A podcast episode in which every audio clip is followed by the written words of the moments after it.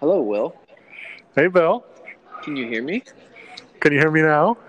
I can hear you now. Good. So we're recording live at PodCamp. You're across the hall from me, and we're using Anchor. Yeah. The Anchor app. I should put on my headphones too, so I look How do I more sound? appropriate.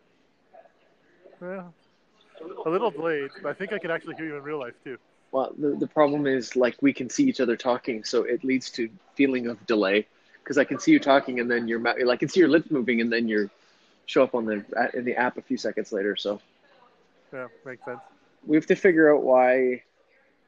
Uh, why, like you should. It seems like you can add actual friends Yeah, you'd have to find some actual friends though, wouldn't you?